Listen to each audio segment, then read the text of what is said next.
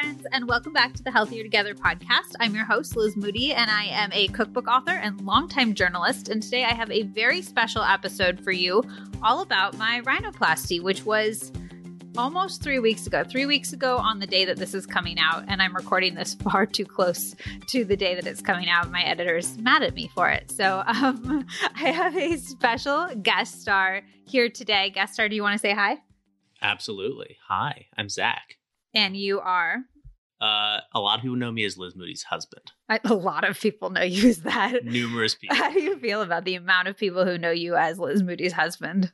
I would prefer it over the alternative. What's the alternative? Not being Liz Moody's. Oh, oh, oh that's so sweet. sweet that did get really sweet. Only downhill from here, sweetness wise, because I have been dealing with you recovering I, for a couple of weeks now. I don't think I was that bad. That's a sneak preview. We'll see how bad I was. The reason that Zach is here is because um, for a lot of my recovery, I was not able to do much nor doing much. So Zach was taking on a lot of burden. And also, I had a lot of emotional, uh, like, I don't know. We've been together. I always forget. How long have we been together? A bit. Like 13 years? Between 10 and 15 between 10 and 15 years. And we've obviously seen a lot of stuff. Like there was one incident where he cleaned up an overflowing toilet in a new york apartment.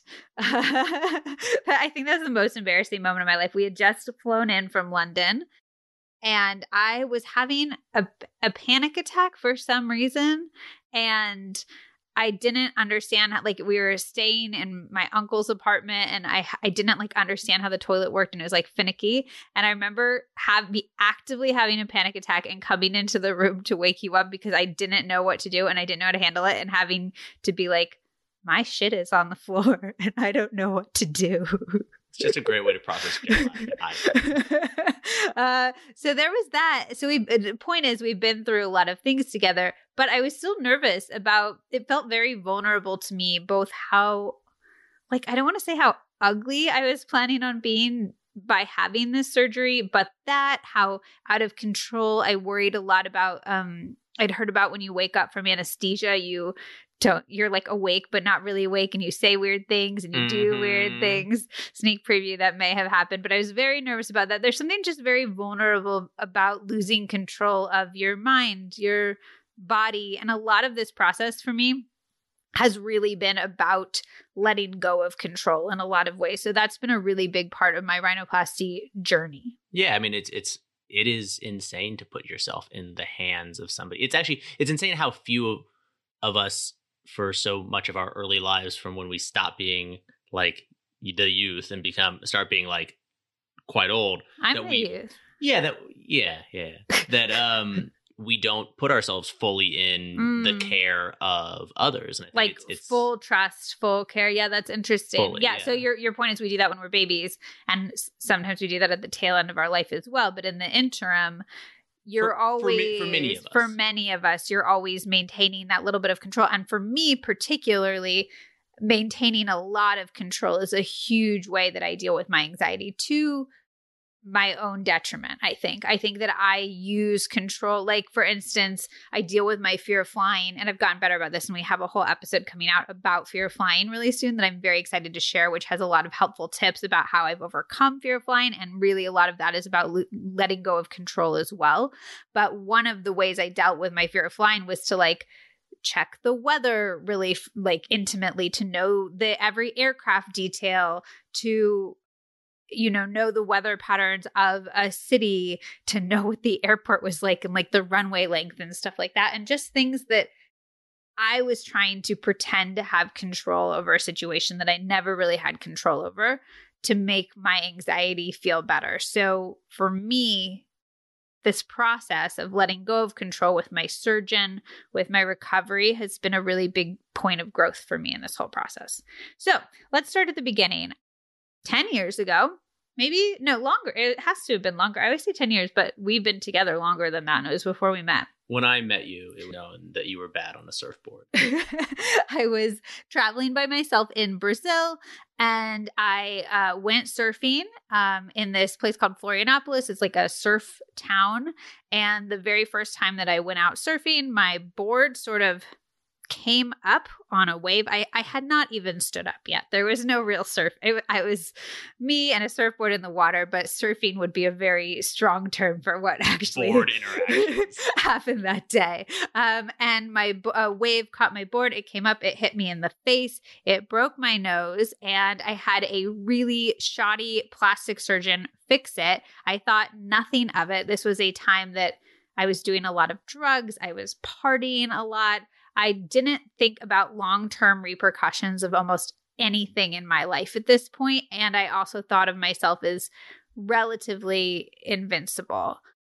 Although, around the same time it's there's a really interesting sort of melange of factors that are hard to untangle so on the same period of time in brazil is when i uh, had an eating disorder i was severely underweight i was doing a lot of drugs and partying and i ended up having a seizure on the beach after smoking some weed that was of questionable origin. And also, I hadn't eaten anything.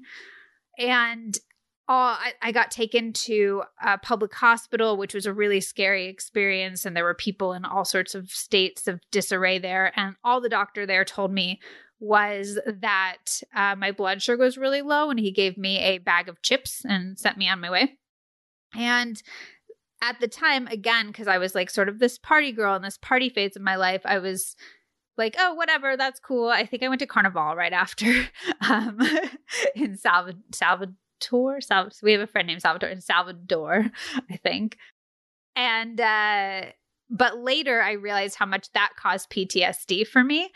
So I only connect that, I only mention that because my anxiety, I really pinpoint my anxiety starting to be bad on this trip to Brazil. So that's when I started having pretty regular panic attacks. I would say like a few months after this trip. And that's only interesting because later in my life, I realized the connection between breathing and anxiety. So I went for years having these panic attacks. I didn't self diagnose with PTSD for years, and I didn't have a professional diagnose me with PTSD for even longer.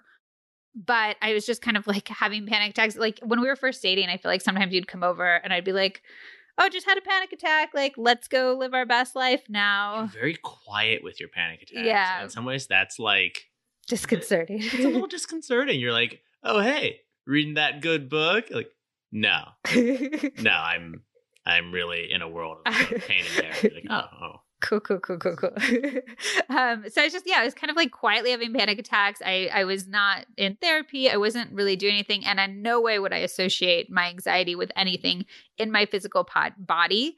I couldn't breathe but I wasn't paying attention to the fact that I couldn't breathe because I wasn't paying attention to anything in my body. I was smoking and eating like crap and doing a lot of drugs and just really disassociated from my physical self. And then I started, I went through a really, really, really terrible period of anxiety when we lived in London, which I've talked about in other places. And I won't bore you with here, but just severe panic attacks, became completely agoraphobic, wouldn't leave the house for days, if not weeks at a time, wouldn't leave my bed for similar lengths of time. And then when we moved back to the US, I started working on my anxiety actively, and I ended up getting a role as an editor at a wellness magazine. And that was really fun because all of a sudden I was surrounded by all of these like wellness enthusiasts who knew so much about different like we were all kind of subject matter experts because you know you have the beauty editor and she's just really an expert in clean beauty. And then I was the food director so I was meant to kind of everybody would come to me and be like oh I'm making this for dinner or like what should I eat for my gut health? or what should I eat for this? And we had um, a fitness editor who you could ask all your fitness questions to. So the fact that we were all kind of subject matter experts was really really really fun and about a year or so into that job, I uh, went through a period of terrible insomnia, like the worst insomnia of my life. I didn't sleep for three or four days, and everybody at work was trying to solve my insomnia issue with their own specific expertise. So I had like the fitness editor teaching me the types of fitness and the times of day to work out to sleep, and um, the beauty editor didn't do much. Beauty editor? She probably helped me like look more refreshed. I looked. I remember one day I came to the office and the editor in chief was like, "You look terrible. You look wrecked, girl. you do not look well." Um, but our wellness editor, so wellness at this site was kind of considered stuff that didn't fall into other categories, was like, oh, you need to try breath work. And she was like, breath work help my insomnia so much. It helps my anxiety so much. It makes the biggest difference. And I was like, what's breath work? And she's like, oh, you breathe in for a count of this much, you hold for this much, and then you exhale. And I tried to do it and I like couldn't do it. I was just like, wait a second. I can't breathe through my nose. And it was this crazy realization because I had just never tried to isolate nose breathing. And it had come up, you know, some of my more embarrassing moments was like I've been in conference rooms and people will be like, wow, you're like a really loud breather.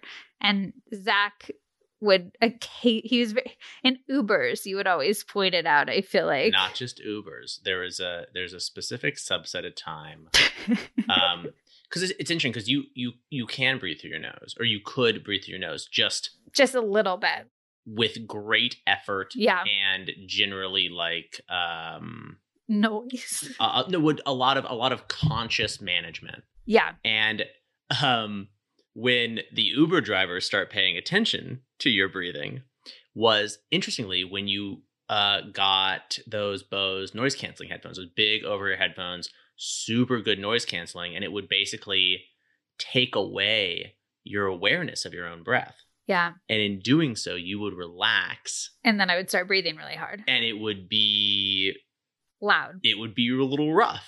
And the Uber driver would be like, Are you all right back there? And you, I think, had this experience of being like, wow, you are managing the sound of your breath at all times. At all times, exactly. Which was an interesting thing too, because I hadn't thought that much about my breath outside of like it's embarrassing to present other people with my loud breathing, with my mouth breathing, etc. So I hadn't thought about it in terms of like, can I do three counts of inhale, four counts of holding, and five counts of exhale, which I certainly could not.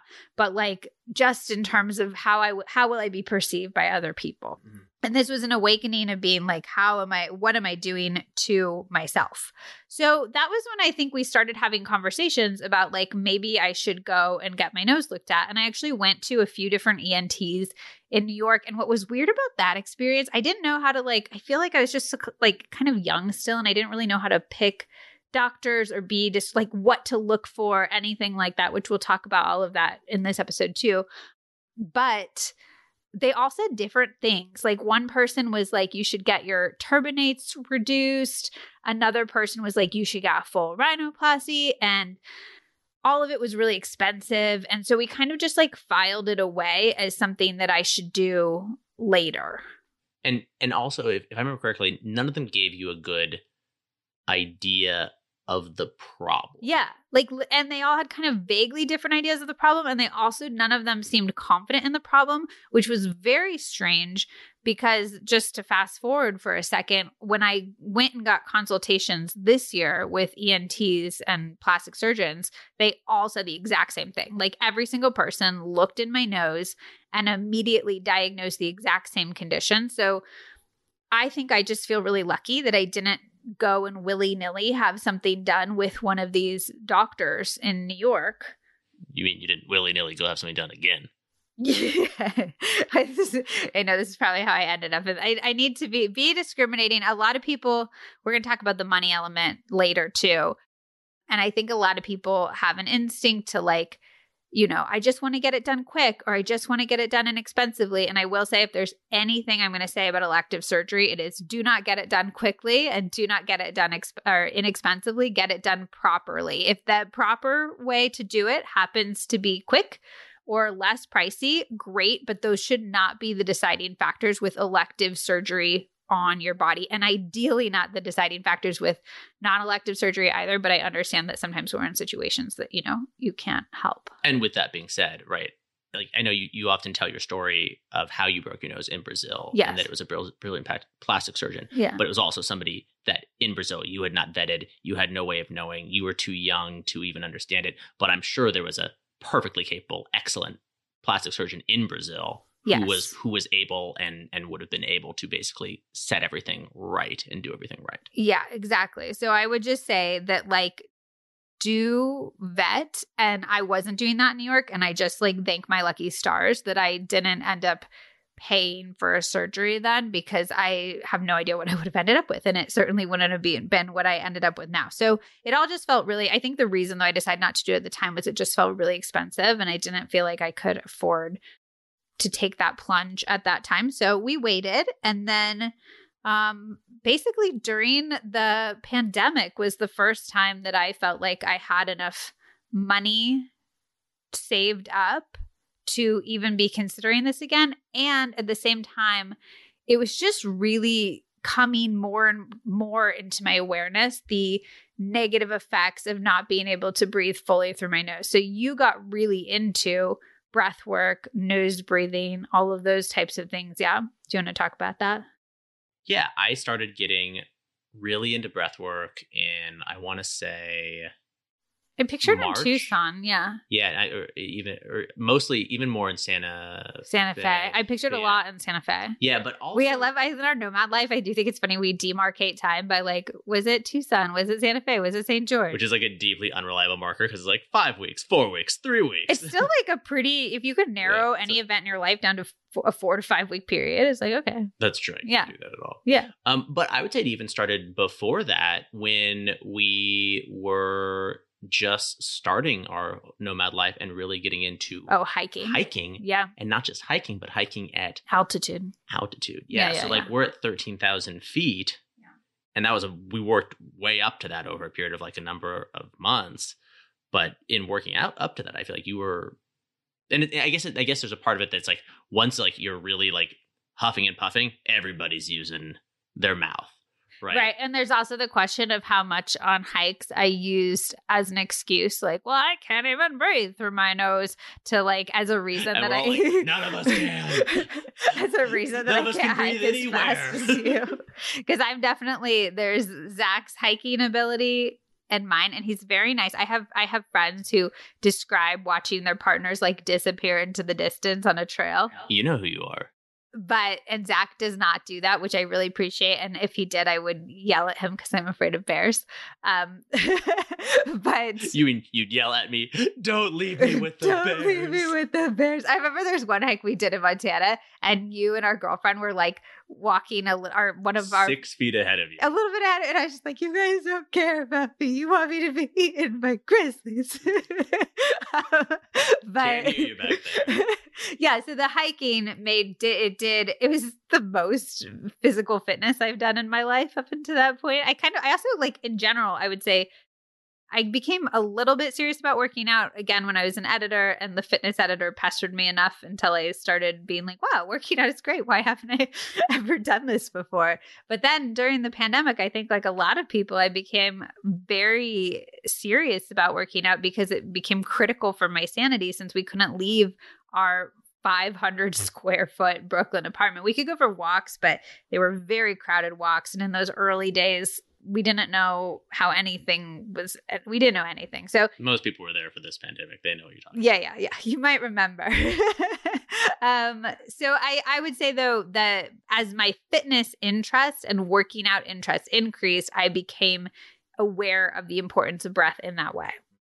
And then in February, and March, you got really into breath work. Yeah, yeah. And I was God, it getting into that was a weird thing. I think we were looking I was just talking about like I think the we were talking about spirituality. Yeah. And not to go into too much, but we were talking about like how to like how to like manifest spirituality as people who aren't particularly religious yeah. and we talked about like a whole bunch of stuff. And anyway, the long story short was I ended up like with a bunch of books about breath work.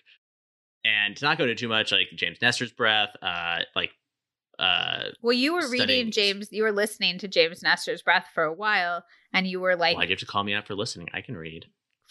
Just because it was an audiobook doesn't mean you're supposed to call out that it's you were listening to James Nestor's breath for a while, and you would kind of every day have a, a new fun fact about the importance of nose breathing versus mouth breathing. And if you haven't read that book, I highly, highly recommend it. But it just basically talks about how nose breathing in general is so much healthy for our bodies. Like it's better for our hormone health, it's better for inflammation, it's better for longevity, it's better for um our anxiety. Like mouth breathing is both a symptom of but also a cause of anxiety and when I found that out it was it like unlocked something for me. Yeah, he does a really good you know, yeah, all those things are like nose breathing's good for you in all those ways, but the alternative is also bad for you. I feel like I feel like the, the, the, yeah, like the, the the fun facts you said like need to be in scare quotes of like you were trying not to startle me with well i didn't even want remember i didn't even want to read the book because i was like is this gonna just make me terrified about what i'm doing to my body because i can't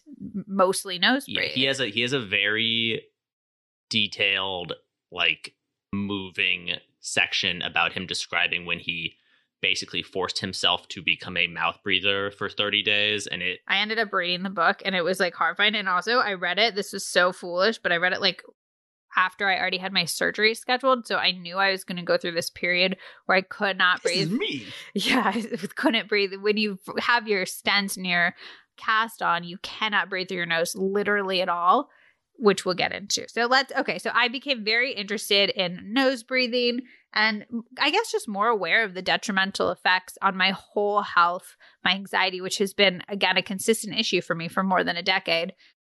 I became aware of those effects of nose breathing on on my whole health and so then I really really became adamant that I needed to fix it. So I did a bunch of research and I scheduled appointments with several different people who were ENTs. They were double certified as ENTs, which is an ear, nose, and throat doctor. They're not ornithologists. What are they? Otolaryngologists, I think. It's like the it's that's, the weirdest the word on the planet. Yeah. it's but they are specialists in your your nose and throat passageways, but then also in plastic surgery and that type of surgical reconstruction of a nose. So I would recommend if you are getting any sort of rhinoplasty that you look for somebody who is double certified in both of those practices because you're just going to get the most expertise. So I got references from friends. I also here I'll talk to you about I wrote down all of like my sort of vetting process things that I kind of recommend for people. So first double certified.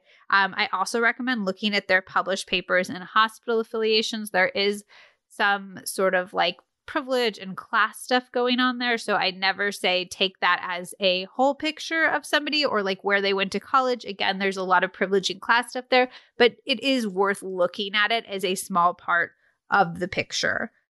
I also recommend looking at Real Self, Yelp, and Google reviews. Again, those could be manipulated, but it's worth looking at as a piece of the puzzle because if somebody has a bunch of really terrible reviews, that's worth considering. With the knowledge that you didn't find anybody who didn't have a couple of a couple of terrible. People, yeah, I will just... say that rhinoplasty particularly has a pretty high dissatisfaction rate. It's a very hard surgery to do and particularly mine is considered a revision rhinoplasty because it's the second time that I'm getting a surgery on my nose, and that is considered very, very difficult to do. So if it is your second time, you want to look for a revision rhinoplasty specialist. You should be literally searching those words, revision rhinoplasty specialist.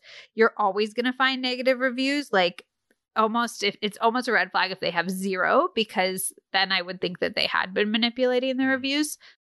But you don't want a ton of negative reviews, I would say. So look at that too. And then I also like to kind of see if they're respected by their peers. So something that made me feel really good about the doctor that I chose was uh, my my dermatologist, Dr. Samantha Ellis, who I had on a previous episode of the podcast. I highly recommend that one. It's really fun. It's all about different in office skincare treatments that you can get but she was following Dr. Most, who is my eventual plastic surgeon, and Dr. Most was following her. And I asked her about him, and she said that she regularly sends her patients to see him and that he's very meticulous and that she really likes his work. So if you can find doctors that you trust, if you can get referrals from doctors that you trust, you can literally call up their offices and say, Hey, this is the type of specialist that I'm looking for. Who would you recommend? That's great. And then I also like to use Instagram for that. I like to see who's following the doctors that I'm looking at and who they're following as well. Cause then you can really start to, I do this to vet podcast guests too. It's one of my first phases of vetting, but you can use it to really get an idea what somebody is, is about at a base level. So I oh oh, and then the other thing is if they like are kind of another way to see if they're respected by their peers is if they give talks a lot.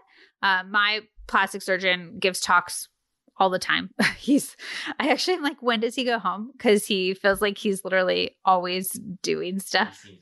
He seems very busy. So he's he's giving talks at like the American Society of Plastic Surgeons, like really respected institutions, and they are asking him to come and speak. So that's always a good sign too. And then you want to see if you like their before and after pictures, obviously, because even if you're doing it for primarily functional reasons, like I was, you don't want to end up with an aesthetic result that you don't like, particularly if something is on your face. So always look at the before and after pictures and really look at them and be like, do I actually like this? Do I like the slope of the nose? Do I like a ski jumpy nose? Do I like like a straight nose, et cetera, et cetera? And then also ask how often they perform whatever surgery you're looking to get and what the revision rate is. So for instance, I interviewed a number of different doctors, and one of them had a 15% revision rate, and he did the surgery 150 times a year. And the surgeon that I ended up going with did the surgery 300 times a year and had a 3% revision rate.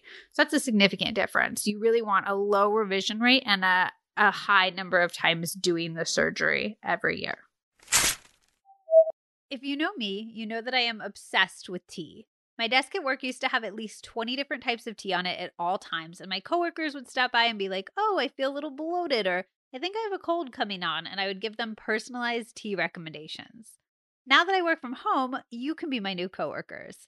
I am so excited to share one of my favorite tea brands with you, Pique.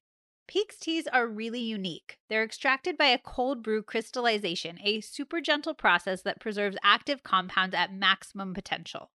One of the things that I love most about it is you just get powdered tea, which means you don't need any bags, which can often contain glues and microplastics, or loose leaf brewers, which I love, but I use less often than I like because they're honestly so mm-hmm. much work. With Pique, you just pour the tea into your cup and give it a little stir. And even cooler, a lot of their blends can be brewed with cold water in addition to hot. I love their ginger digestion elixir, the mint herbal, and the hibiscus beauty elixir. I am also obsessed with their Daily Radiance liposomal vitamin C. I took it in the weeks leading up to my surgery and religiously every day after because there are studies that show that vitamin C can help with healing, and I do think it was part of the reason that my recovery was so quick. Liposomal vitamin C has a specific encapsulation process that helps the vitamin C actually be delivered to your cells for maximum bioavailability. I also love vitamin C to support healthy immune function and also to help support glowing skin from the inside out. If you've been following my Instagram journey with caffeine, you might have also seen that I have been experimenting with matcha recently. Pique's Sun Goddess matcha has long been the matcha that I bought for Zach. It's organic, ceremonial grade, and quadruple toxin screen for purity. Matcha in general is phenomenally good for you. It helps support skin health, digestion, and it provides a gentle, stress free energy boost because of its L theanine content. I've actually really been enjoying the Sun Goddess matcha lattes that Zach's been making me some mornings. They don't make me feel jittery or anxious like most caffeine does at all. Pique is currently offering an exclusive bundle to take you step by step through creating a healthy skin and energy routine, which includes their Sun Goddess matcha, Pique glass beaker, and two limited time offer bonus gifts a handheld frother and detox book worth $45 for free. You can also get an additional 5% off on the bundle or anything else on piquetea.com slash Liz Moody using my code lizmoody.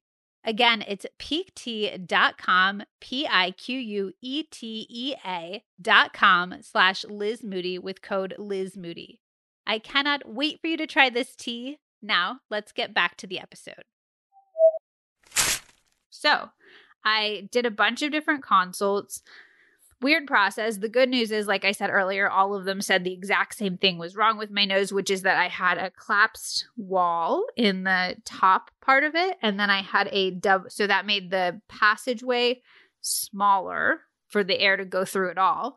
And then I had a double deviated septum. So my septum was in a Z shape. So it was blocking both nostrils. So my nostrils were blocked and they were smaller in the first place. And so every single plastic surgeon was like, you need to get the surgery done. You will experience a huge, dramatic increase in your ability to breathe. I cannot believe you've waited this long to get the surgery. This is bananas. You have like one third of one nostril. yeah, they were um, they were very adamant, and they all said the same thing, which made me feel really comfort comforted. And so I picked um, Dr. Sam Most. He is the chief of plastic surgery at Stanford University. He is also a ENT. He's double certified. And just like he had a really, I liked his vibe. I liked the energy. I liked his affiliations. I liked his before and after work. I liked, like I said, that other doctors that I trusted recommended him. He just seemed kind of like, I like that I could recover here. Honestly, that wouldn't have been, we're at Zach's parents' house right now uh, in Berkeley, and it, that wouldn't have been a deciding factor for me. But it was really nice to not have to go to a hotel down in L- the other people I were interviewing was was down in LA. So, um, so that was really nice. So.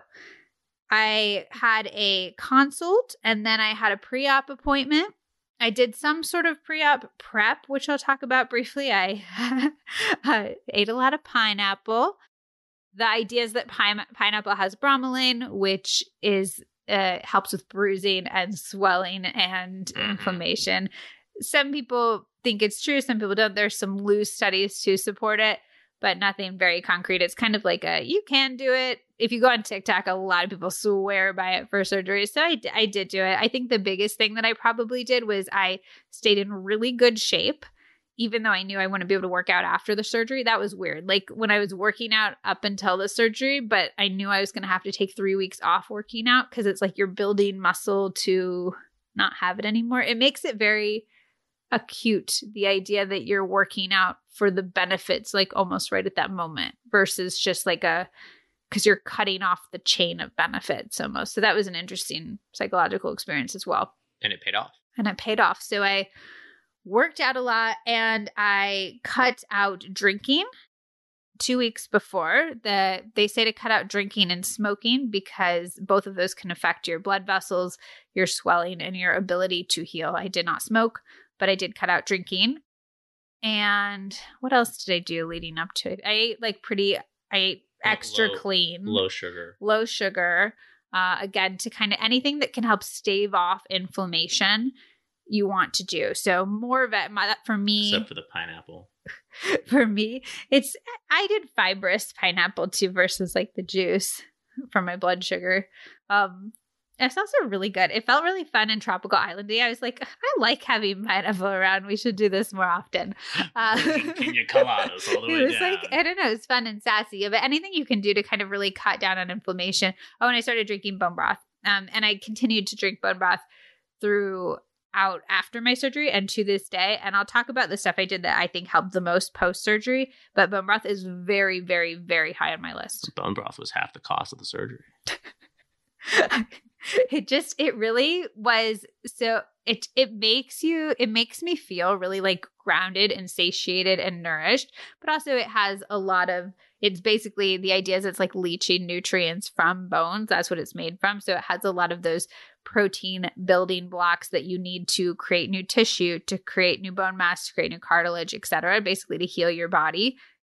And it just it felt it felt like I was nourishing myself. I was actually recovering from an exercise based injury at about this time. And it was really nice to like sap bone broth off Liz's supply, which I then had to go refill. So, hey, and I had quite a supply, but yeah, it's not something that we've kept in the house a lot because it is pricey. But or or like just time consuming to make yourself. We used to or make time consuming. We, we we had a kick yeah. where we made it ourselves all the time, and it is time consuming, but it's honestly worth it to make it yourself too. Okay, so let's talk about. So the night before surgery, we went and stayed at a hotel in Palo Alto. Um, it was really fun and really nice. And was the right idea because Bay Area traffic to get you to a surgery is not like the move. No, it, it was yeah. I, I we had to be there at s- seven or six. It was like we left when it was dark, and we got there when the sun was coming up. Yeah, we we left. It was we had to be there very very very early in the morning, and so I didn't sleep at all the night before. You do you slept right? Yeah, okay. I slept literally not at all. And I, I kind of didn't expect to. Um, but it was it was also a little fun to be in a hotel. Like We went out to eat at the restaurant, which was called Roger. The hotel was called Ameswell. Highly recommend if you're ever in like the Palo Alto Bay mountain view type area. Super cute. It was super cute. Um, they gave us a really nice suite actually, which was really lovely, and it just it felt fun. Like it felt like we were making it celebratory instead of I don't know, like marching to our my doom. You know? I got a really good bacon, egg, and cheese sandwich when I got back from dropping you off. It was great. I'm so glad. I mean, I'm so glad. Anyways, I didn't sleep at all the night before. We drive to the surgery place. Zach drops me off because he it's a long surgery. I was like, you know, what eight hours or something. uh, well, and, uh, it's also because of their really strict COVID protocols. and they strict do it, so- COVID protocols. So you drop me off, and I went inside, and it was just it was such a weird experience. I was so nervous.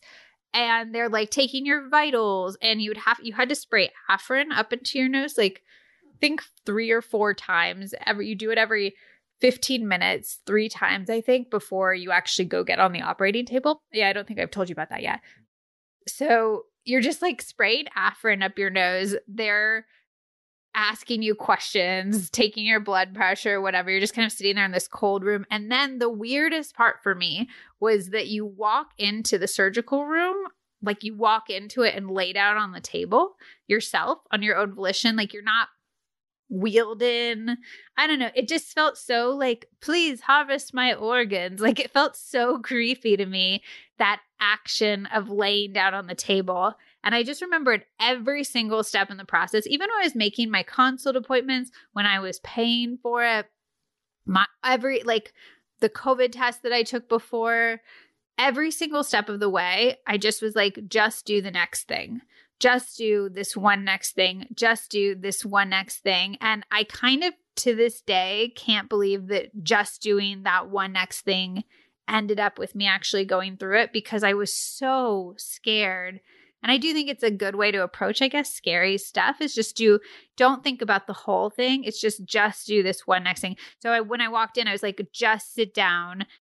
And then when even when I was getting on the operating table, I was like, just lay down on the table, like don't think about having sex. And then I even asked them, I was like, does anybody ever just like get up and leave at this point? and they were like, nope, that's never happened. And I was like, doesn't mean it never will. like, I could be special in that way. I could be special in that way. And then the anesthesiologist, who is really nice, he asked me, I told him I was really scared, and he was like, What are your fears? And I was like, That you'll kill me. Um, and he was like, I've never done that before. And I was like, That's great to know. He's also my surgeon said, and I don't know if he just says this, but he said that this anesthesiologist put his own daughter under. So that was supposed to make me feel better, and it did, even if it was a lie. And then the anesthesiologist said because I was so scared that he would give me an anti anxiety thing in my IV. And I was like, sounds great. Love it. And he was like, okay, I'm just going to put that in now. And that's the last thing I remember. And to this day, I don't know if he put an anti anxiety thing in and it just, I dissociated, don't remember, or if he lied and he put in the anesthesia. I think that you were just so tired from not sleeping the night before that you just like literally laid down. The second I like, you, you went prone and your body was like, eh, I'm so let's sleepy. call it in. I don't know what it was. And because I've had anesthesia before, I've had two shoulder surgeries in my life.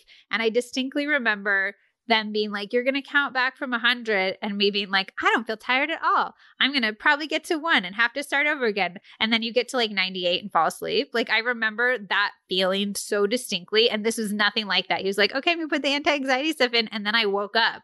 And it was so trippy. I was, I woke up and I was, I think, was I laying or sitting? Were you there when I woke up? I don't remember. What happened when I woke up? Well, um, so I get a call and they were like, the surgery's complete. And I What time was it? Like, I, you- you dropped me off at seven. Yeah, I dropped it at like like 6 7 a.m. whatever. Late. It was it was late in the afternoon, like Like three, like three or four. Yeah, yeah, which is bananas because I like I just yeah. You're younger because of it, you know. Like, I don't think it works like that. No? I wish. um, Maybe I'm younger because of my new hot nose. fair enough. We love talking about our gut health here on the Healthier Together podcast, which is why I'm so excited to share the life changing Seed Daily Synbiotic. I actually discovered Seed back when I was working as an editor full time. A bottle came across my desk, and I was instantly taken by how cute the green glass packaging is. Then I found out that that packaging was actually refillable so that Seed could share its products as sustainably as possible. And then I actually looked into the research behind Seed, and well, I was blown away. First of all, Seed is not just a probiotic, it is a synbiotic. That means it contains both pre and probiotics, which is super important. In fact, if you remember my Ask the Doctor Gut Health edition, we talked about how prebiotics are one of the most important and often underlooked components of great gut health. Let me break it down for you. Probiotics are the live bacteria that are so beneficial to our gut health, but prebiotics are the food that those probiotics need to thrive. If you don't have ample prebiotics, the probiotics you're consuming will be undernourished and not be able to help your health in the way that you want. Speaking of your health, there's also a common misconception that probiotics or synbiotics are for people with gut issues, which is so not true. Like, yes, the seed synbiotic is amazing for your gut health, but your gut health impacts everything in your entire body your skin, your mental health, your cardiovascular health, your ability to actually assimilate the maximum amount of nutrients from all that healthy food you're eating. Having a happy gut is critical for all of it. It is hard to narrow down everything else that I love about seed. I am extremely particular with my supplements and I don't take many but seed is just stellar across the board.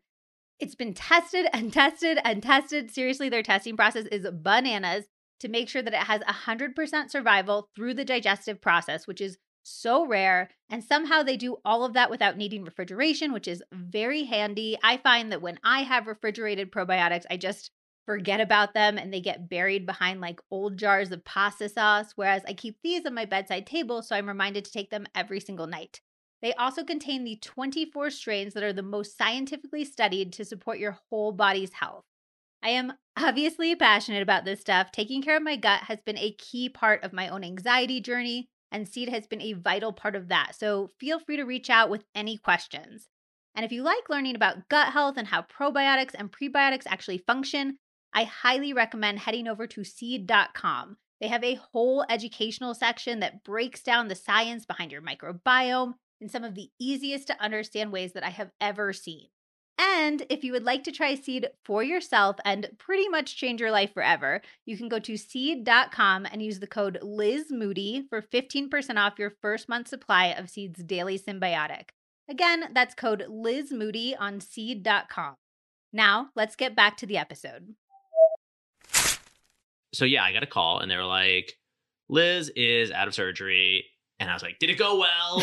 And they're like, it went great. And I was like, so good. And they were like, and you can come by in like 45 minutes to an hour. And I was like, oh, oh, okay. Great. I'm like, I'm like, I'm 10 minutes away. Can I just come down? They're like, no, don't. Um, so I rock up like 40 minutes later and come in and they give me all these aftercare instructions did, uh, before you saw me? No, no, during me seeing you. So what did okay, so what did you think when you first saw me? Were you like this chick is beat?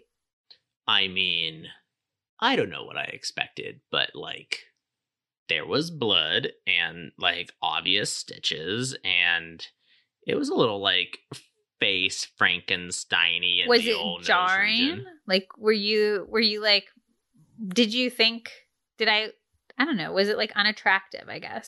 I don't think we need to talk about it in, in terms of attractiveness because it doesn't look it doesn't like look normal. It's not like you're not like, oh, that's a really ugly way to look like you got punched in the face with a sledgehammer. Okay. Like it was it was very um of course it was jarring. But the funny part was like you're there cracking jokes. And you're like you're you're deeply complimentary. I don't remember any of this two uh, nurses who are like taking care of you. You're cracking jokes about our sex life. You're cracking jokes about everything, and it was um, it was heartwarming, and it's, it's actually kind of fun because did I seem loopy though, or did I seem like my normal self? You, it, it's like you're. I mean, it's like your normal no filter self, but on steroids. Like, like kind like of a, how I'm drunk. Yeah. Yeah. Okay. It seemed like it seemed like you were Although honestly, a little less sloppy than when you're like really drunk like oh, that. So you interesting. Know, hey, you know, hey, there's like a. You might want to try it out sometime. No, it, it, it was actually really um, comforting because you were cogent. You were you were like you were very like um It was like she's still in there. you were no you were very you were very gregarious and joking but you were Uh-huh. like deeply cogent you were still deeply cogent and like you were like making sense it just felt like you had no filter on at all But the weirdest part is that I don't remember it at all. Like that's the weird. It, it's For weird that I was like fully cogent, fully like joyful, happy, whatever. But I don't remember it at all. right and it's because you know you're you're you're waking up your body's like Yeah. coming back to reality and uh but it, it was really it was really reassuring actually because like you know i'm like oh god are you okay and you're like yeah you know got some blood on me doing my thing So then they gave him aftercare instructions, and uh, then we drove home. We it was about an hour drive back to Berkeley. We listened to an episode of You're Wrong About, and I actually, when we went to get my cast off, we listened to the second half of the episode, and I was like, "Oh, I remember the first half of the of the episode." So go. that felt good. I had some pineapple juice in the car. I was really nervous about not being able to eat in the morning because blood sugar used to be a huge anxiety trigger for me. Um, so I wanted to have some sort of like juice or something in my body as quickly as possible. So I had some pineapple juice in the car. I had my squishmallow in the car with me. Um, also, for context, my nose was in a cast. There were stitches and all of that. But also, because of the type of surgery I had, I had a rib graft rhinoplasty. So they took some of my rib cartilage. And remember when I was talking about the collapsed wall, they used that rib cartilage, which is the strongest cartilage in the body, I believe. People will also talk to you about cadaver cartilage. The disadvantage of that is that your body is more likely to reject it. And then ear cartilage, which I believe is just a little bit weaker. Don't quote me on that, but I believe that's what my surgeon's opinion on it is. And rib cartilage, it's more painful to harvest, but it's really, really, really strong. So you won't run into issues with your nose collapsing down the line. So they had harvested my rib and used that cartilage and use that to build my nose wider. So, in addition to my recovery being about what was going on in my face, it really was and has continued to be about recovering from this like two to three inch incision I had below my boob. which I didn't really realize at the time they gave me no care instructions on. So we had, I had to like call later. and I was like, "What do I do about the rib?" And they're like, "Nothing. It it, it has like a magical band aid slash stitch slash like they they had some cool name for it that I'm sure medical people on who are listening to this know exactly what I'm, I'm talking about. But like It's like It a healing band aid. it like takes care of everything and it like fell off three weeks later and you have a very there's some scar tissue but it's like a very clean healed incision just like done So we got home, and the first day I actually did not feel too terrible. Like, I remember you hung out in bed with me. We watched some Sex in the City. I was talking. I think I drank some bone broth. My throat was really sore from the breathing tube. But other than that, I felt like I was in pretty good spirits. And then I slept super well that night, which everybody says it's super hard to sleep because you can't get comfortable. You can't breathe through your nose at all. And that makes it really hard to sleep. But I actually slept incredibly well during my whole recovery. well i think you should talk about your sleeping setup because it was like a production. Yeah, I had a wedge pillow that I'll link in the show notes, but it kind of makes you sitting almost all the way up. And then I don't usually I'm a I'm a side and belly sleeper. So in the months leading up to the operation, I got I was very nervous about sleeping on my back. And I kind of got around it by I had a pillow on either side of me and I kind of put my arms there and they made it so I couldn't roll over. And then I had this wedge pillow propping me up. So I was sleeping almost upright it was almost like you made like a recliner chair out of in a bed. yeah Yeah. Uh, in a bed Yeah. in a bed yeah And then I had my Barefoot Dreams blanket, which was really cozy and comforting. And then I had my Squishmallow, which was also an MVP of surgery because I would hold my Squishmallow. He's the walrus. His name is Walter. If you don't know what a Squishmallow Yeah. is, it's a very plush stuffed animal, like very plush. My sister uses them in her, she's a psychologist, uses them for therapy. And I tried one out at her house and I was like, this is wonderful. they're like made out of memory they're like a soft memory foam And then she gave me one for my birthday, and his name's Walter, and he's a walrus. And I would hold him against my rib whenever I moved, and it made it hurt less. So he ended up being like a real surgery recovery MVP. When I worked as a magazine editor, I wrote more than a thousand articles about turmeric because pretty much all of the doctors that I used as sources kept recommending it or citing it as one of the supplements that they would personally take. Here's the background turmeric is one of the most powerful ways to fight inflammation. In a nutshell, there are two types of inflammation acute and chronic. Acute inflammation can actually be a good thing, it's one of the ways that your body heals and repairs itself. But when that system goes haywire, we get chronic inflammation, which essentially makes your body feel like it's constantly under attack. The vast majority of doctors I work with cite chronic inflammation as one of the root causes of so many of our modern ailments. And research links inflammation with heart disease, diabetes, autoimmune conditions, cancer, arthritis, and gut issues like Crohn's and ulcerative colitis. I am never going to sit around and tell you that a supplement will cure everything that ails you but if you're looking for a turmeric supplement to help get your inflammation under control, I am extremely impressed with Paleo Valley's. To increase the bioavailability of turmeric, you need to consume it with black pepper, which most people know, and fat, which many people forget about. Paleo Valley's turmeric complex has black pepper and coconut oil to maximize absorption, and three other powerful anti inflammatories ginger, rosemary, and clove for a maximum synergistic response. It also has no fillers, binders, or preservatives and is made with all organic ingredients and just a veggie capsule. Finally, it's third party tested, which is something I always look for in supplements as extra assurance of their quality. I've had my uncle taking this for about three months, and he's gone from having debilitating back pain due to an autoimmune condition to being almost completely pain free. Paleo Valley has a number of other incredibly high quality food derived supplements, including a vitamin C that I adore. Vitamin C is my ultimate favorite supplement for skin health, and a NeuroEffect mushroom powder that Zach loves for increasing energy and focus. So definitely explore their website. If you'd like to check out the turmeric complex, the vitamin C, the NeuroEffect, or any of Paleo Valley's other amazing products, head over to paleovalley.com and use the code LizM for 15% off. That's paleovalley.com and code LizM for 15% off your order. And if you have any questions, feel free to hit me up on Instagram. I love chatting about this stuff. Now, let's get back to the episode. So, I don't get too long into this because I feel like this we're we're getting lengthy here, but the recovery was better than I expected in terms of my sleep. I slept almost all the time. I just feel like I mostly slept, but it was worse than I expected in almost like every other way. Like it was not physically painful except for my rib which did hurt quite a bit. It felt like I don't know if you've ever broken a rib or something like that, but it was it was pretty stabby severe pain in my rib whenever I moved but I felt completely wiped out, so tired all the time. I did not end up actually getting out of bed for the first seven days, except for to use the bathroom. I ate in bed, and when I did use the bathroom, I felt so weak. I had to kind of like hold on to the bathroom sink to like steady myself. I felt really dizzy and lightheaded all the time. I don't know if that was because of the medicine or the ear, nose, and throat thing of having your nose completely clogged um, and you can't breathe through your nose at all. But I felt really dizzy and lightheaded all the time. And I also felt super nauseous, which we identified later as being because of the antibiotics. We thought it was because I was on Norco for pain meds, Vicodin for pain meds. But and when I stopped taking those, I thought that my nausea would go away, and it didn't uh, go away until I stopped my antibiotics. So I was on a pretty powerful antibiotic because they don't want you to get any sort of infection after surgery. That's the biggest risk by far. But I was so nauseous all the time, and trying one of the biggest challenges post surgery was eating enough food to take all of my medicine. It's really hard to eat when you can't breathe through your nose at all. One, you can't really taste anything.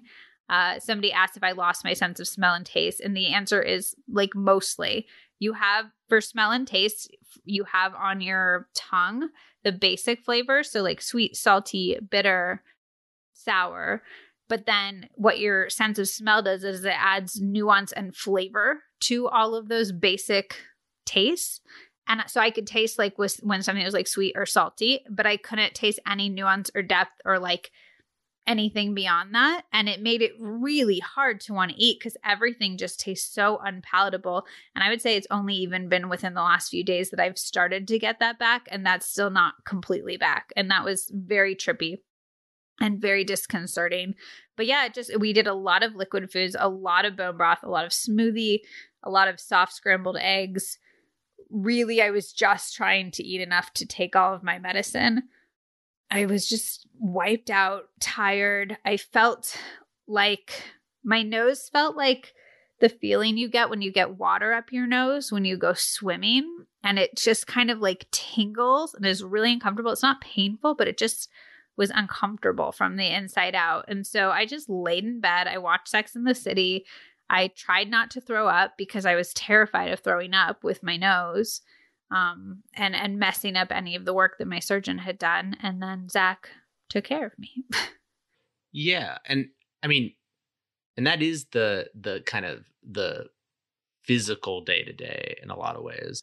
But there was also like a very real, I think, emotional tool, which you made me remind you or you to made talk me to about tell, later. yeah, to tell you to like to remember Yeah, to Okay. which which was basically and no one should have let you do this but you were you started watching i say no one i mean me uh you started watching a lot of like people's no, nose job Vlogs. like vlogs. Yeah. apparently that's a whole subcategory of vlogs Yeah.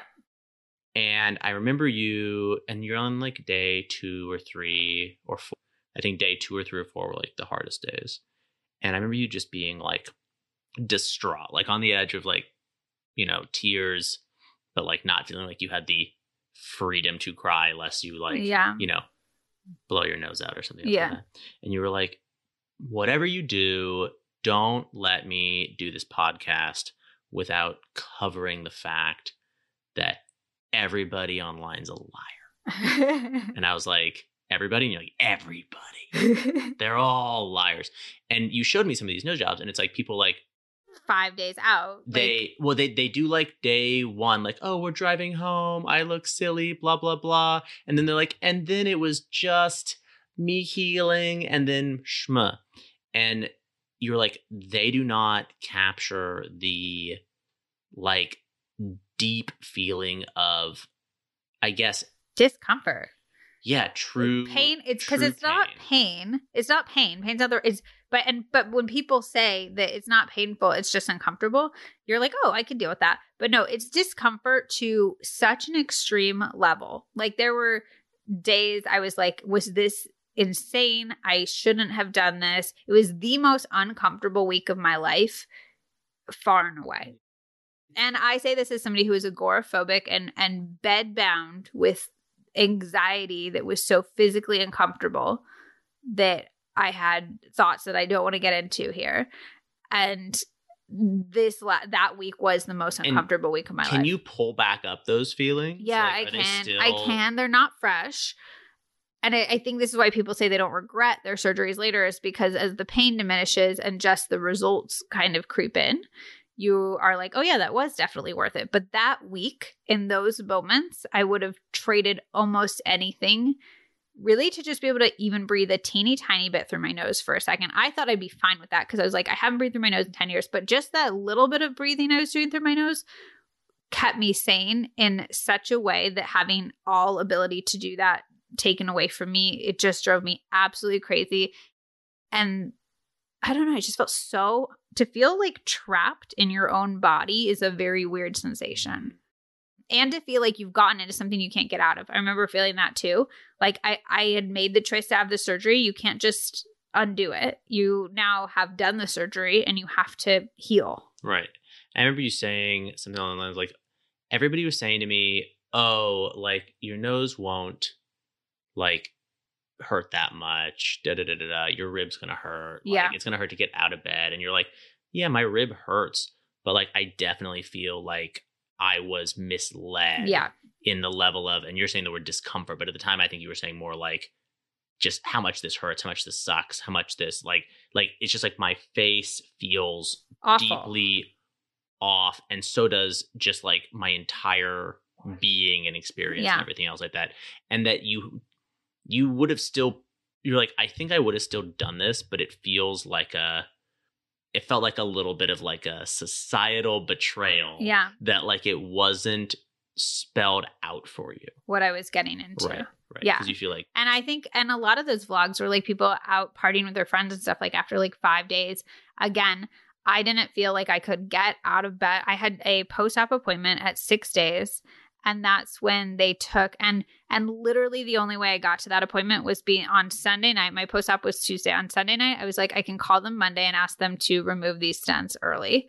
And that's how I got through Sunday night. And then Monday, I was like, you already made it to Monday. Just make it to Tuesday. Like I was talking myself through moment by moment, hour by hour of this physical it also feels like something's like expanding in your nose like your nose feels trapped in the cast and the stents are like shoved up in the nose it was terrible so but I couldn't get out of bed until we had to physically go to the doctor to get the stents removed. And even then I felt dizzy. I barely like made it into the office. And then I came back and I my my recovery immediately started going uphill or down. It got better after that moment. But for the whole first week, I literally just laid in bed naked, feeling terrible, like just sucking on bone broth. Which is a, to remind to say this, this it wasn't just like an, a cosmetic nose job, right? Like Yeah. th- th- those these things are Or, but even if you get a cosmetic nose job, which I'm not against for any reason, but I do think you should know what you're getting into. what- Although, oh, I mean you is- mean mine I mean- was I like mean a in harder of- recovery. in terms of severity. yeah, more work was done. I will say that too. Is I think that some, if you have just a solely, I don't mean to scare anybody, if you have a solely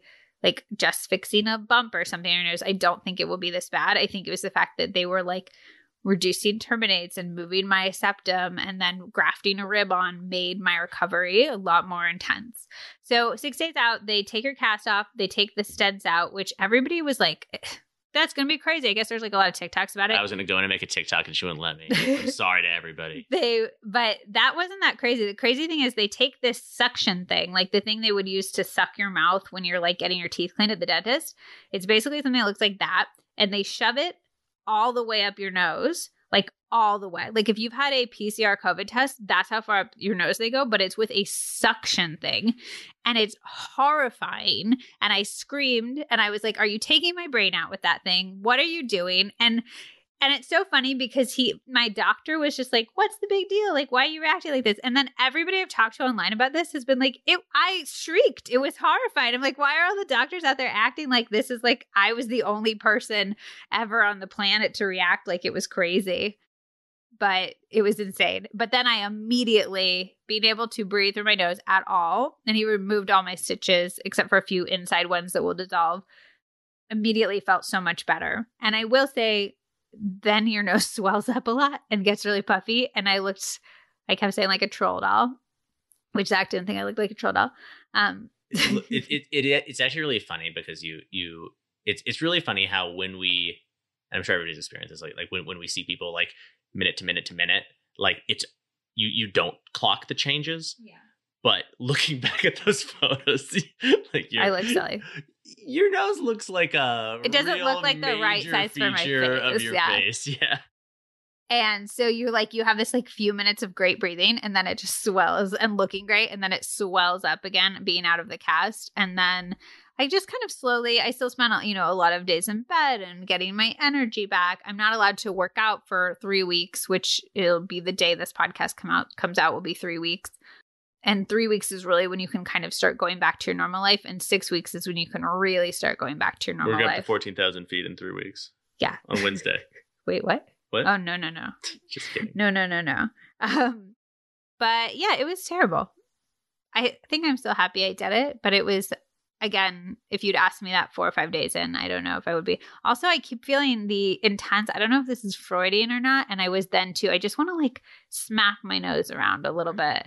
Like I, it's like it feels like a forbidden urge. oh yeah yeah well it is I just want to like wiggle my nose, and I know you're not allowed to do that. Okay, I wanted to say a few other things that I found um, helpful in recovery, and then I'm going to answer a few questions. So we talked about my wedge pillow, which I'll link. A humidifier, critical. This was actually one of the most uncomfortable things that I almost forgot to talk about.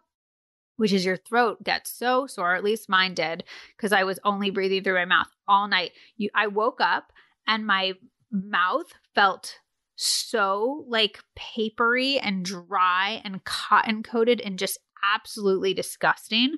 And my throat hurt so bad, both I think from swallowing all of the mouth bacteria that I got from mouth breathing all night, but also just from the, it never recovered from the breathing tube and then from um, breathing in dry air all night. So the humidifier, I have a canopy, a canopy humidifier that helped a lot. And then a tongue scraper. I tongue scraped obsessively because my tongue just felt so disgusting. Like I cannot overstate how gross my mouth felt. So that was really helpful. Hot honey water was immensely helpful with soothing my throat. You made me hot honey water all the time. I realized the secret was to just keep adding honey until it couldn't take more honey. I it's wonderful. Here, here for it. My bone broth, which I've already shouted out a million times. The Pique Daily Radiance packets, they're vitamin C elderberry packets and I would just like suck on them. They felt really good in my throat. And then also vitamin C, there's some really great studies about how that helps post surgery and pre surgery with your body healing itself, which makes sense because uh, if you consume vitamin C, it helps build collagen in your body. So love those. Love my green smoothies. Love my simple modern sippy cup. I just kept I put ice water in that, like really cold ice water, which again just helped my sore throat so much. My my throat was incredibly sore for the whole first week and then somewhat sore I'd say for the second and even third week. I do like that you ordered a new sippy cup with like a cooler aesthetic I thought to like I help, help get you through the Yeah. whole situation. Yeah. And it keeps the water really, really cold and has a nice straw, so you don't have to like lift anything up to drink from it. Uh, ice packs, icing. Obviously, there's icing constantly. It helped with both the pain and then also it's supposed to be very good for swelling.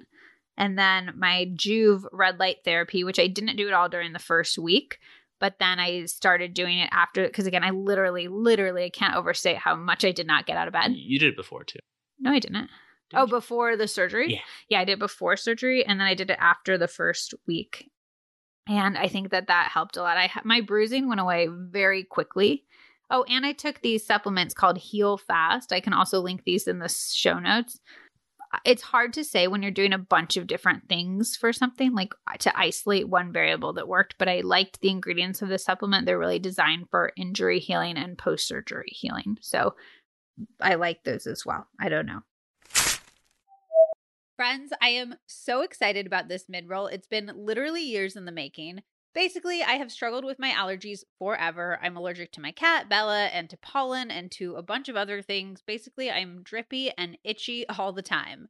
When I was working in the magazine world, I told one of my editor friends about how I would wake up every day sneezing, and she told me about a miracle air purifier she had. She'd found it when reviewing a bunch of different air purifiers for a story, and she said that it changed her life. It is the only one that I can legitimately tell a difference when I forget to run it at night, she told me. I looked into it, and while I was tempted, the air purifier was very pricey. So I got another one, a top rated one, and I kept waking up sneezing with red, puffy eyes. Finally, this year, after a summer spent in Montana wildfire smoke and my surgery right around the corner, I was and I still am terrified to sneeze. I caved and I got an Airocide. And you guys, it has changed my life. Airocide was developed for NASA and uses proprietary technology to remove 99.9% of smoke, allergens, VOCs, mold, and bacteria from the air with absolutely no ozone or byproducts. It can literally catch things that go right through even the best HEPA filter, and it is FDA certified as a Class 2 medical device, which means that surgeons can use it in their operating rooms to create a sterile environment. It's super easy to set up. You just plug it in and turn it on, and it requires low maintenance. You just change out the reaction chamber once a year. And it actually looks super chic, like a very modern, sleek design, and it takes up way less space than any other air purifier that I've had. But you guys, I genuinely, genuinely haven't woken up with itchy eyes or a runny nose since I got this thing. And I used to wake up with itchy eyes and a runny nose every single day. On smoky days in Montana, it took our inside air from hazardous to completely clean. Zach actually has this like air quality tester that we travel with. It is just, it's literally a miracle, and I cannot believe it. This is one of those products that I was so obsessed with that I bugged them until they wanted to partner, mostly so that I could give you guys a code because, like I said, the one drawback is definitely the price. But they gave me the most generous code. You can use Liz600 to get $600 off any of the air purifiers on their website. I personally have the APS 200 PM 2.5, but they just released the Aria, which is even cuter and has an even lower price point. So that's probably what I would go for if I were you. I know it's a splurge, but it genuinely has made the biggest difference for my allergies and being able to breathe again is just, it's truly priceless. Also, it's kept me from sneezing and having to face my biggest post surgery fear, which is also priceless. Again, that's code Liz600 on airocide.com, A I R O C I D E.com for $600 off. Let me know if you get one. I cannot wait to hear how much it helps. Okay, and then a few questions. How did I discuss with friends slash loved ones? Um, I was pretty unapologetic about it. I don't know. Like I, I, I didn't receive an apology. I I just was kind of like, this is what I'm doing. I kind of don't think other people should comment on your bodily choices, whether they're aesthetic or functional or anything like that. So I kind of was just like, this is what I'm doing. But but at the same time, you are so generally open as a person about your rationale for doing stuff. I think you Yeah. give everybody an idea of why you were doing stuff and, and what what you wanted to get out of it. And it wasn't just like a I'm going in, peace. Yeah. And I actually ended up being really happy that I was so open about it because then as we've started to see friends aga- again, I haven't had to like hide anything or explain anything. It's been really nice to just have all of my cards on the table. So, People know to say cute nose. yeah. um, so that's been good. Somebody asked if I had an identity crisis when the bandages came off. I didn't. I feel like I don't really identify with my looks. Like I look different in my head than I ever feel like I do in pictures or the mirror or anything like that. So I don't, I feel almost like a little disassociated with my looks. But it's also hard because you don't really see the final results for so long. So you kind of like get a glimpse of your nose in the mirror, but you have to tell yourself, like, this is not the final nose. So I shouldn't criticize it or compliment it or anything like that. I should just kind of like live and let live with it. So basically, after it takes like four to six weeks to start to really get an initial vibe of what your nose is going to look like for all the swelling to go down. And then it takes a year for the swelling to completely go down and to have like the final shape of your nose. So for me, I think I was saying this at the top of the episode, but it's just really been an exercise in letting go of control, in trusting the process, and in being like, there's nothing I can do now. So I see it in the mirror, but I try not to be too attached to it or too attached to the overall outcome with it. But it does look cute. But Zach thinks that it does look cute. Um, somebody says, Did the doctor show you an idea before? Is it a total surprise? Every single doctor I visited did like a morph where they computer generated what they thought my nose should look like. They all looked pretty much the exact same. And also, all of them will have a conversation with you about like, what's your priority between aesthetic and functionality? And I said, far and away, my preference was to prioritize functionality. And if we had to sacrifice aesthetic to get to me breathing better, again, because I just internalized all these reasons I was going to like have all these negative outcomes from my mouth breathing. Um, I was just like, please let me not mouth breathe anymore. So they all looked pretty much the same though. So I felt like I was kind of going to get the same nose no matter what. Uh, number one question How much did it cost? I don't want to say exactly how much I paid because I just feel like I'll be bombarded with all sorts of opinions and comments. But I will say that for a top doctor, you can expect to pay between ten and fifteen thousand for a first rhinoplasty. So that would be if it's your first one. But if you're getting a revision, which is again what I had to do because of my whole situation, I would expect to pay between twenty and thirty thousand for a revision rhinoplasty from a top doctor. Well, and what about the insurance thing? Yeah. So insurance would pay for part of my surgery because basically every ENT confirmed that I definitely couldn't breathe through my nose, that I have a deviated septum, et cetera, et cetera. So those are all things that are covered. But what they basically cover is the lowest price you can get a rhinoplasty in the United States from. So think it was like $3,000 or something like that. And then beyond that, a lot of surgeons, my own surgeon included, have two different facilities that they do surgeries at. They have like a private office and then they have a hospital affiliated one. And the one at the hospital is the one that's covered by insurance. And that one costs more for the hospital than the private facility.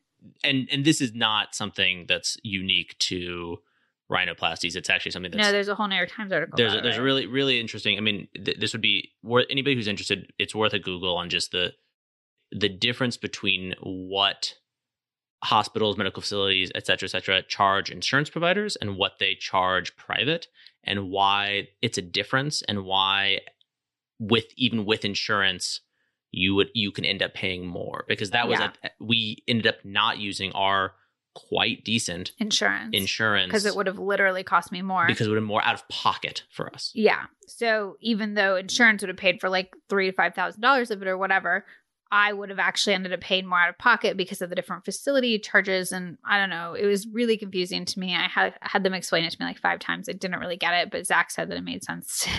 it makes sense in like a healthcare in this country is has a lot of problems. Uh, yeah, it's issu- hard. Issued. Yeah, I know it's hard, especially after living in Europe, where like I remember the first time I went to the hos- the doctor in England, and I was like hovering at the desk afterwards, being like, "Do you want my copay?" And they were just like, here. "Leave."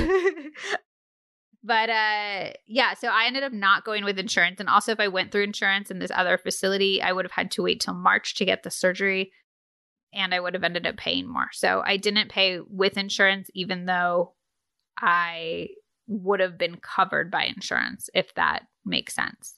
And I'm as of like right now, I actually can breathe through my nose better today than I have been able to pretty much any day up until now. Like today, I feel a pretty drastic difference, at least in one nostril. The swelling changes day to day. My nose literally looks different day to day. So that's really interesting. But I'm just kind of in the wait and see mode to find out how my breathing is going to be.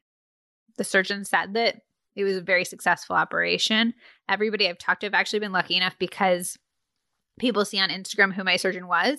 And then I have people who follow me on Instagram and they'll reach out and be like, oh, I had my surgery done with Dr. Most a year ago, two years ago, six months ago. I had one woman who had her surgery a few weeks ahead of mine, and she's been keeping me up to date on all of the healing steps of her process.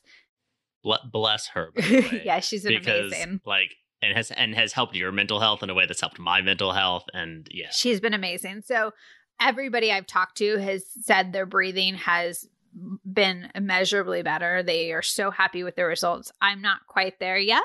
I'm very excited to be there. So I will keep you all updated as we see what happens. But um, I'm happy with how it looks so far. I don't look like a troll doll anymore, I don't think. And I'm happy with the idea that I might be able to breathe someday. And I definitely feel like I'm over the healing hump where I feel like myself again. I feel like I have my energy back. My rib still twinges and hurts, especially when I roll over in the middle of the night. I've been sleeping hugging Walter against my rib, and I just kind of again hold him over when I'm rolling over in the middle of the night. I'm still sleeping not on my crazy wedge pillow setup, but elevated on two pillows. But it's getting better every day, and I definitely feel like I've crossed over a hump. Do you have any final like thoughts on kilimanjaro 2022 I don't know. Do you I mean, is it weird for you to look at me and have my face be different? oh yeah and actually it's one of those things where it's been kind of a joy to be so close to it that like it all the changes are actually working in real time and i haven't ever dealt with this like sh- Jarring. like, shock Yeah. even even out of surgery so much of it was like even covered Right. so it's like i got like these like baby step looks at like what the shape might be and all this other kind of stuff but um yeah i mean i honestly i think it looks it looks great now and i kind of was also like oh look you look great without a cast and then i was like And no, I no, no, it is deeply swollen okay but cool, is cool, it cool. like I think a lot of people were curious if you would feel like I don't know, like you were robbed of the woman that you married or like you still knew me or anything like that. You know what I mean? Do you have any of I those like- moments or did you have those concerns or fears before surgery? I did not. And honestly, like I, I think like a lot of people within kind of your your greater social was were like,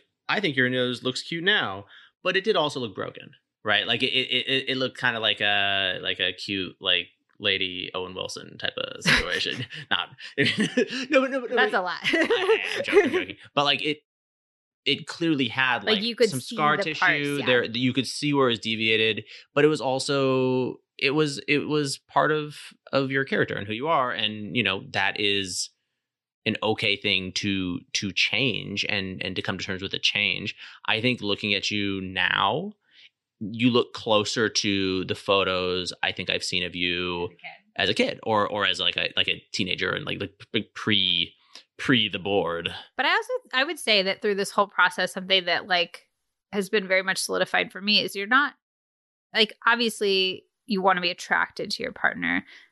And I think when you meet your partner, so much of what you're attracted to is how they look. But I've been reminded so many times throughout this process how much what we've built is just so far beyond anything aesthetic. And this is- I felt very supported in my journey of of like you want me to be my best self and my best self includes breathing and i kind of even think if it my best if i'd felt like my best self aesthetically was different you would have supported that i think you just like want me to feel my best every day rather than me to look a certain way for your viewing pleasure for my viewing pleasure. Uh, the the the nose is a footnote in like a very like big complicated whole relationship. Yeah. Like we could talk all night about exactly how it looks, but it's also like it could be numerous degrees of different from how it is now and how it was before and everything else and you'd still be you and I'd still recognize you as you and I'd still have all of the thoughts and feelings and love I have for you then. And I would say that's kind of my feeling on plastic surgery in general, especially from an aesthetic perspective, is that if friends or family members are like, you can't change this, how will you still feel like you? My main response would be, that's not who I am. Like my looks aren't who I am, and particularly like a certain feature isn't who I am. But at the same time, that goes both ways because if you're changing your looks or a certain feature and expecting it to change who you are, I think you're going to be disappointed. So I think for better, for worse, for every reason, it is looks. And that's what it is. And it's a small facet of who we are overall as people. So that was my rhinoplasty journey. If you're interested in photos, befores, afters, in the moments, I got a lot of in the moments. we have some fun in the moments. I gotta say, so oh, God. I have a I have like what do you got to say? oh, I have Google Photos on my phone, Oh, and they make these collages. oh, yeah. and it the number of times They're always it was like, like, do you want a fun Yeah. collage? I made you a recent memories, and it's like like all of the photos I'm taking of Liz, like in like cute little like Like, collage, bandaged frames. and Yeah, bloody. like, oh. Ah, Thanks, bless. Google. Have a mosaic. Thank you so much. Um, if you would like to see photos, I will be sharing those on Instagram. So head over to at Liz Moody to check those out. And I hope this was helpful. If you have any more questions, obviously hit me up on Instagram. I'm happy to answer any. Um, I try to get to as many DMs as I can, although obviously it would be impossible to get to all of them. And I will be back next week with a Healthy Cooking Secrets holiday edition, which I'm very, very excited about. So is the secret vanilla extract. Oh, there's so many more secrets. There's there's many secrets, secrets to hostessing, to fun dishes, all of that kind of stuff. So I will see you guys all next week. Love you guys. I hope you have a great day.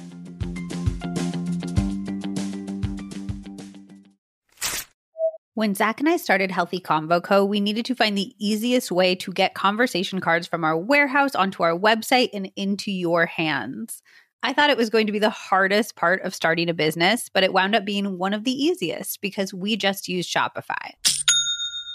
Shopify is the global commerce platform that helps you sell at every stage of your business. From the launch your online shop stage to the first real life store stage, all the way to the did we just hit a million orders stage, Shopify is there to help you grow. Whether you're selling gorgeous ceramics to sip morning tea from or beautiful journals to write prompts from the We're All In This Together deck in, Shopify helps you sell everywhere. From their all in one e commerce platform to their in person POS system, wherever and whatever you're selling, Shopify's got you covered. It helps you turn browsers into buyers with the internet's best converting checkout, up to 36% better compared to other leading commerce platforms. And sell more with less effort thanks to Shopify Magic, your AI powered all star. I know as a consumer, I'm way more likely to buy when a website has Shopify. It has all of my information saved, so checkout becomes a one click situation, even on small business sites, which makes me so happy because I love shopping small. But it's not just small. Shopify powers 10% of all e commerce in the US. And Shopify is the global force behind Allbirds, Rothy's, and Brooklinen, and millions of other entrepreneurs of every size across 175 countries. Plus, Shopify's extensive help resources are there to support your success every step of the way because businesses that grow, grow with Shopify. Sign up for a $1 per month trial period at shopify.com slash LizM, all lowercase.